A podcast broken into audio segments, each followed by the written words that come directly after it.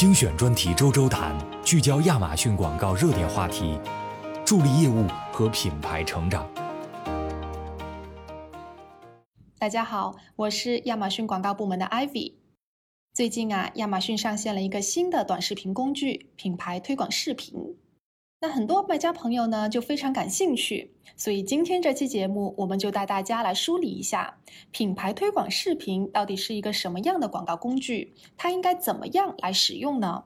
我们都知道哈，视频营销在这几年呢是一个非常火热的话题。那大家有没有想过，为什么越来越多的营销人员开始关注到，或者说正在使用视频营销呢？我们在前几期的节目中有谈到，消费者来到亚马逊的网站上，那么有一部分的人，他其实是来探索和发现新的商品或者说新的品牌的。那么，如果我们要抓住这一部分的人，视频就是一个非常好用的工具。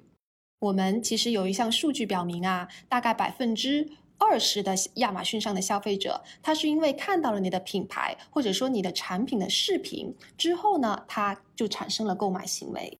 那有个第三方的数据哈 v i s o 它是一个视频的公司，它通过研究就发现呢，消费者最愿意通过什么方式来了解新产品和服务呢？那视频的选项就遥遥领先，超过三分之二的人都选择了他们最愿意通过视频来了解信息。那这个比例呢，是远远超过了文章、图表啊、PPT 或者说我们传统的手册这种选项的。其实这也很好理解，我们都知道啊，视频这个形式，它最大的特点就是它的互动性很强，它可能是通过很有趣的视频啊，来跟消费者进行非常好的互动环节。那在消费者他购买决策的各个流程中呢，都能够影响到消费者，提升他们的认知，从而带来更多的流量。所以啊，通过视频，你就可以让消费者在你的品牌旗舰店，或者说你的详情页啊，迫使他们停留更长的时间，有更多的机会来促使他们转化。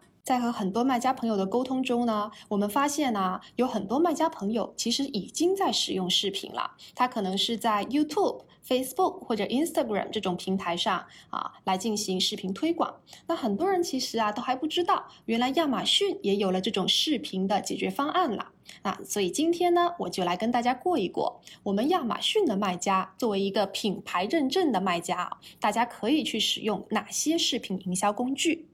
那首先呢，我们还是根据消费者的购买决策旅程，把它们分成四个部分。首先呢是认知和考虑阶段，后面呢是购买和忠诚阶段。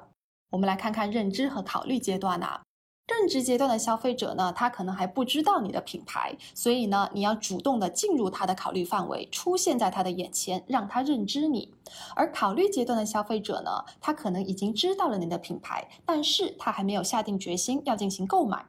那所以针对这两部分的消费者呢，你可以使用亚马逊的 OTT 广告和 DSP 的视频广告，去促使他知道你的品牌进行购买。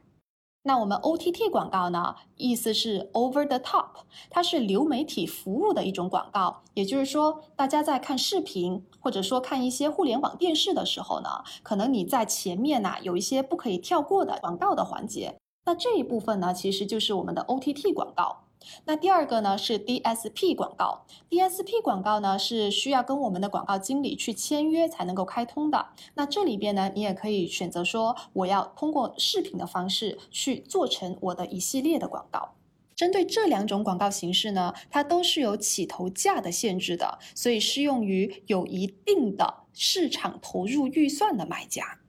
那针对后两部分的消费者呢，购买和忠诚阶段的消费者，他可能购买意识已经非常明确了，或是说他已经购买了你的商品，而你想要让他进行复购的这一部分的消费者呢，那品牌推广视频就是一个非常好用的工具。大家可能是第一次听说品牌推广视频这个产品啊，那其实呢，它非常的简单，大家在后台就可以自助的去开通了。那关于它呢，有几点特点。首先，第一点啊，它同时会展现在桌面端和移动端。你在笔记本上，或者说你在手机端、iPad 端都能够看到它。它是通过视频的形式去跟消费者进行互动的，所以能够更好的与消费者产生联系感。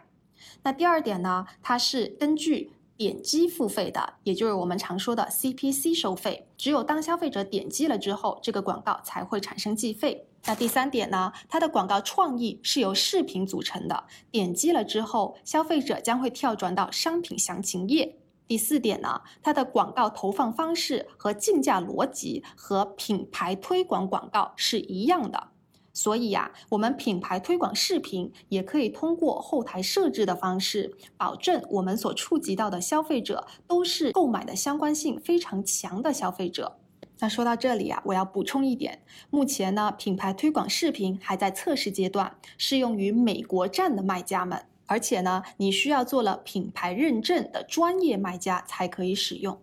那接下来大家就会问了，品牌推广视频究竟应该怎么用呢？它的使用场景是什么呢？我建议大家从四个方面来思考。首先，第一个啊，是利用品牌推广视频来提升你的品牌和产品的认知度。我们有一项研究表明啊，如果你需要消费者记住你的产品、记住你的品牌的话呢，那大致你需要在他眼前进行五到九次曝光。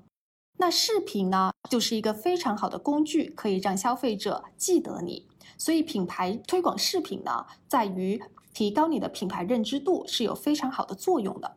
那第二点呢，就是提高主力 ASIN 的能见度。也就是说，你可以通过品牌推广视频这个方法呢，让消费者一眼就能看到你的产品，特别是你的主力 ASIN。通过这种自动播放视频的方式啊，让消费者避不开你的视频，一眼就能看到你想要主推的 ASINs。那第三点呢，就是和我们其他的广告产品结合起来使用，全面的占领搜索结果页。我们可以和商品推广、品牌推广结合起来使用，全面的占领搜索结果首页，让消费者无论何时浏览搜索结果页的时候，都能被你的商品、被你的广告覆盖到。那第四点呢，可能是大家非常容易忽略的一点，我要提醒大家，就是可以利用品牌推广视频了来上新品。我们知道，在上新品的时候，我们最需要的就是流量，要让消费者看到你的商品，知道你的商品，而视频就是一个非常好的方式。所以，你可以利用品牌推广视频来推你的新 ASIN，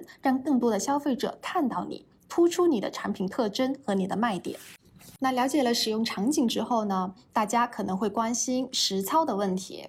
我在后台创建这个广告的时候应该怎么做呢？其实非常简单，大家只需要在后台点击创建新广告，选择品牌推广。那在品牌推广的界面中呢，你在广告形式，也就是 Ad Format 那一栏呢，你可以看到有一个选项叫做 Video 视频。那你只要选择了 video 那个选项呢，你就是相当于已经选择了说我要做品牌推广视频了。接下来你可以进一步的去选择你的投放时间，你可以上传你的视频，还有大家在上传了视频之后需要审核，所以呢，等大家的审核通过之后，这个广告就可以运行了。如果大家对于具体操作还有不懂的地方，可以在音频详情区找到我们的免费课程链接，手把手的学习。我这边呢，对于大家制作的视频有几点小建议。首先啊，第一点，你需要了解你的受众，知道他们想要看到什么样的内容，什么样风格的视频。你的视频呢，应该是有教育性的，告诉消费者你的产品是什么，让他一目了然。那第二点呢，是你的视频一定要突出你的商品，固然是要讲解你的品牌故事，但是最好在。最初的一到两秒内就可以突出你的商品，让消费者看到你想要让他知道的是什么。那第三点呢，就是要保持你的视频简洁，突出重点，时间呢不要太长或者太短，最好是以十五至三十秒比较合适。第四点呢，是要考虑到你的视频将会是无声播放的，默认无声播放。如果消费者有兴趣的话，他可以选择说我要打开声音。所以呀，你是否需要考虑加上一些字幕？而你加字幕的时候，千万不要掩盖到你的产品的主要的信息，要让消费者又能看到你的产品信息，又能看到你的文字。最后一点呢，是视频广告啊，它是自动的循环播放的，所以我们在制作视频的时候，也要考虑到，在它循环播放的间隙呢，需要留出一些空隙，可能有用一些创意元素啊，来实现这个无缝的衔接。那我们品牌推广视频呢，其实和其他的所有广告产品都是一样的，都是需要不断的优化的。那所以我会建议大家在初步投放了品牌推广视频之后，观察一段时间，大概是十四天这样子的时间，然后呢，再根据你的广告结果来进行优化。你可以看看你的广告曝光量是否达到了你预期的目标，从而决定要不要根据这个差值去调整你的竞价和你的广告预算。甚至啊，如果你这个品牌推广视频的广告效果非常好，给了你非常大的信心，你还可以考虑采用 A/B test 去换一个视频的形式，看看和之前的那个效果会不会有更好的变化。好了，今天呢，我们第一次讲了在亚马逊的视频营销，也就是品牌推广视频。如果大家想要了解更多的关于亚马逊广告的话题，欢迎私信我们或者在下方评论。我们下期再见吧。